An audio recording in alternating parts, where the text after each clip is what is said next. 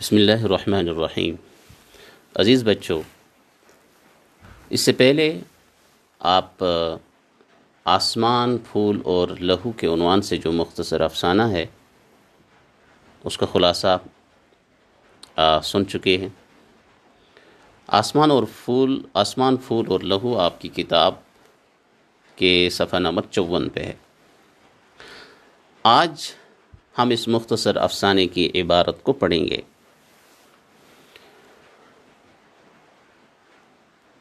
پہلے پیرا میں اس عورت کا تذکرہ ہے، جس نے اس بچے کو دکاندار کے ساتھ سامنے اصرار کرتے ہوئے دیکھا تھا گڑیا لینے کے لیے۔ آئیے، آسمان پھول اور لہو۔ وہ ایک عام صبح تھی اور میں اپنے معمول کے مطابق مارکیٹ میں گھریلو ضروریات کی چیزیں خریدنے میں مصروف تھی۔ کہ کھلونوں کی ایک دکان کے سامنے میرے قدم خود بخود رک گئے۔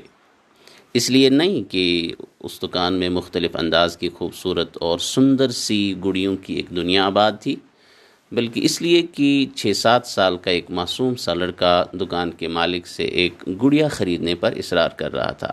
اس کی باتوں سے اس کے اندرونی جذبات کی تڑپ صاف صاف نظر آ رہی تھی۔ اس کے ایک ہاتھ میں گڑیا تھی اور دوسرے ہاتھ میں چند سکے۔ اب دکاندار اس بچے سے کہہ رہا ہے، دیکھو تمہارے ہاتھ میں پڑی یہ ریزگاری، میں دو بار گن چکا ہوں۔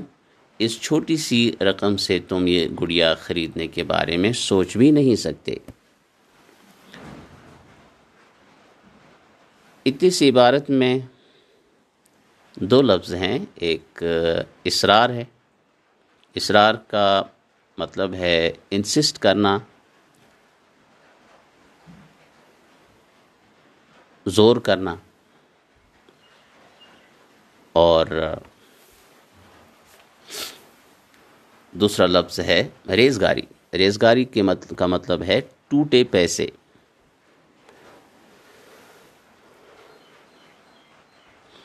چلیے، پھر اس معصوم سے لڑکے نے میری طرف دیکھا اور کہا، آنٹی، کیا میں ان پیسوں سے یہ گڑیا نہیں خرید سکتا؟ میں نے کچھ کہے بغیر اس کے ہاتھوں سے ریزگاری لے کر گننا شروع کر دی۔ واقعی بہت کم پیسے تھے اور اس اعتبار سے دکاندار ٹھیک ہی کہہ رہا تھا۔ بچہ نے پھر کہا، آنٹی، میرے لیے اس گڑیا کا خریدنا بہت ضروری ہے۔ کیوں؟ ایسی کیا بات ہے؟ میں نے پوچھا یعنی عورت نے پوچھا۔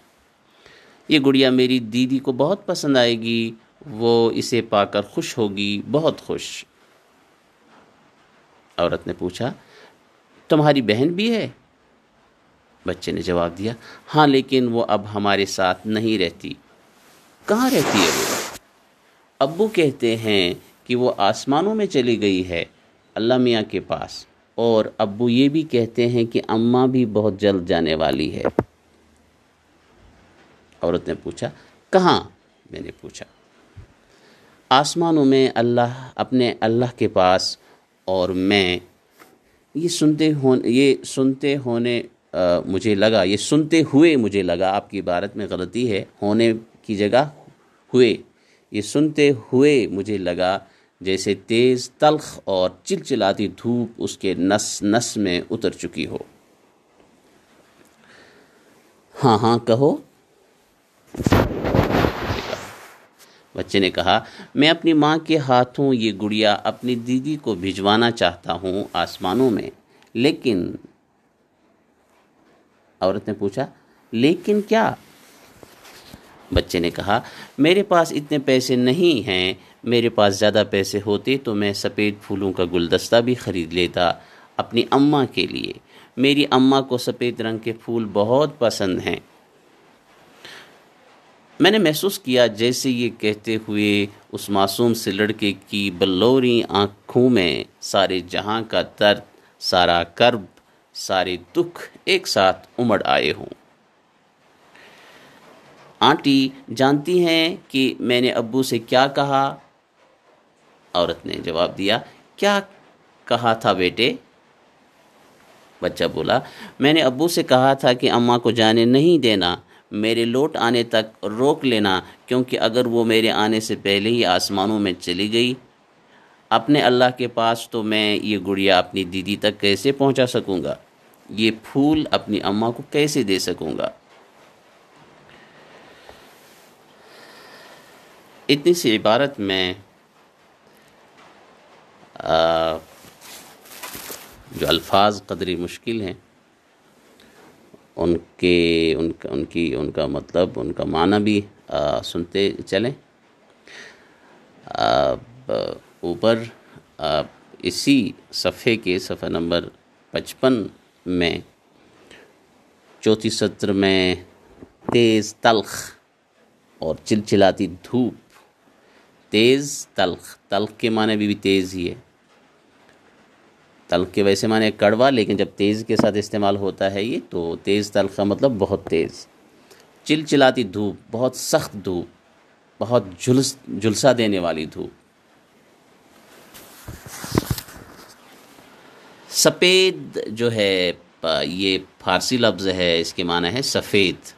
فارسی والے اس کو سفید لکھتے ہیں اور ہم اس کو سفید اردو میں زیادہ لکھتے ہیں۔ یہاں پر مصنف نے سفید ہی استعمال کیا ہے۔ اردو میں بھی استعمال ہوتا ہے یہ خوب، پے کے ساتھ۔ لڑکے کی بلوری آنکھوں، بلوری کا مطلب ہے صاف و شفاف، نہایت خوبصورت آنکھیں۔ بلوری اصل میں شیشے کو کہتے ہیں۔ شیشے کی طرح چمکتی ہوئی جو آنکھیں ہوتی ہیں سب خوبصورت آنکھیں ہوتی ہیں، ان کو بلوری آنکھیں کہا جاتا ہے۔ چلیے، اب صفحہ نمبر پچپن کی لاسٹ دو لائنیں یہاں سے شروع کرتے ہیں۔ ایک جانب اس کے لہجے کی سچائی اور بے لوس لگاؤ صاف صاف جھلک رہا تھا، تو دوسری جانب وہ کڑوا پن بھی آیا تھا جو اسے اپنے ماحول، اپنے اور اپنے معاشرے سے ملا تھا۔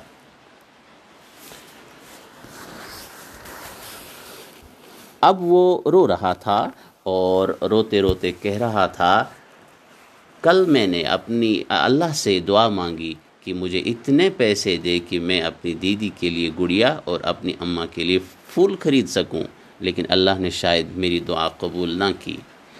نہیں بیٹا، ایسا نہیں کہتے، اللہ سب کچھ کی سنتا ہے۔ اور پھر تم تو اس قدر معصوم ہو، پھول کی مانند، یہ کون کہہ رہی ہے؟ یہ عورت کہہ رہی ہے۔ اس نے تمہاری ضرور سن لی ہوگی۔ دیکھو، اب تم اپنے سارے پیسے میرے پرس میں ڈال دو۔ ایسا کرنے سے کیا ہوگا؟ بچے نے پوچھا۔ اس نے سوال کیا، میرے پاس جادوئی پرس ہے، تم ڈال تو دو اور پھر دیکھتے جاؤ کہ جادوئی جن کیا کرتا ہے۔ اصل میں عورت کو اسے یہ دونوں چیزیں خرید کے دینی تھیں، اب اس نے ہیلا بہانہ کر کے جو ہے نا، اس کے لیے یہ چیزیں خریدیں اور اس کو یوں ہی کہہ دیا کہ میرا جو بیگ ہے، یہ جادوئی بیگ ہے اپنا پیسہ اس میں ڈال دو، یہ دو گنے ہو جائیں گے۔ تین گنے ہو جائیں گے تو اس سے آپ کی چیزیں خرید خریدی جا سکیں گی۔ چلیے، اس نے ہاتھ میں پڑی ریزگاری میرے پرس میں ڈال دی۔ میں نے دکاندار کی جانب دیکھتے ہوئے کہا، بھائی صاحب، یہ گڑیا اور پھول پیک کروا دیجیے، مجھے بتا دیجیے کہ کل کتنے پیسے بنتے ہیں۔ اس نے دونوں چیزیں پیک کر دیں اور کاغذ پر رقم لکھ لی۔ میں نے پرس کھول کر دونوں کی قیمت ادا کی۔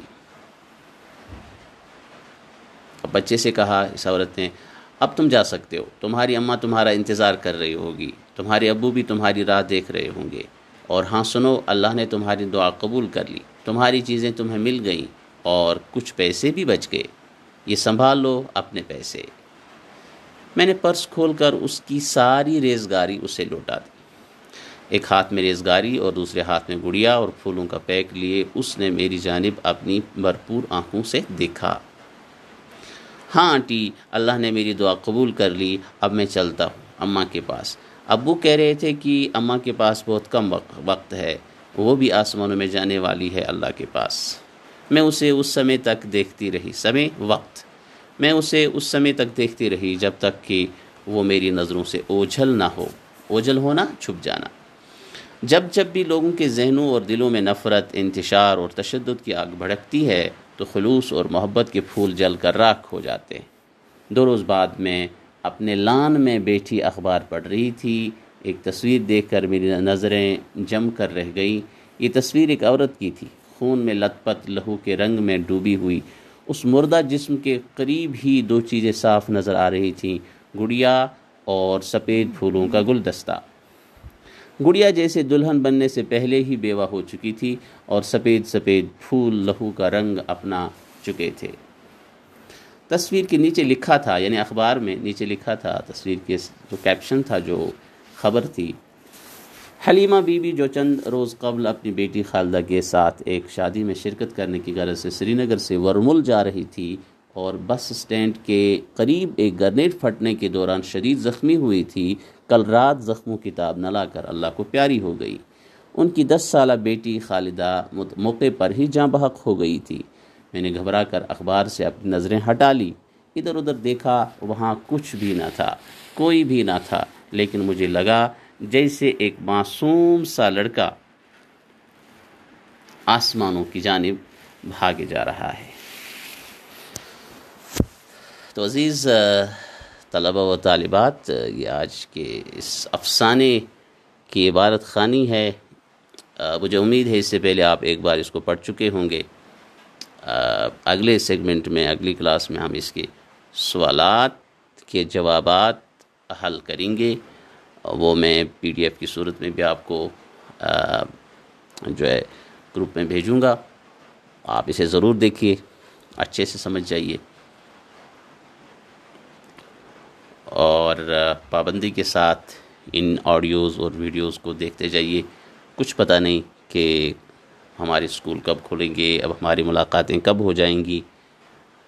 تب تک اپنی، اپنے اسٹڈیز پہ، اپنے اسباق پہ بھرپور توجہ رکھیے گا۔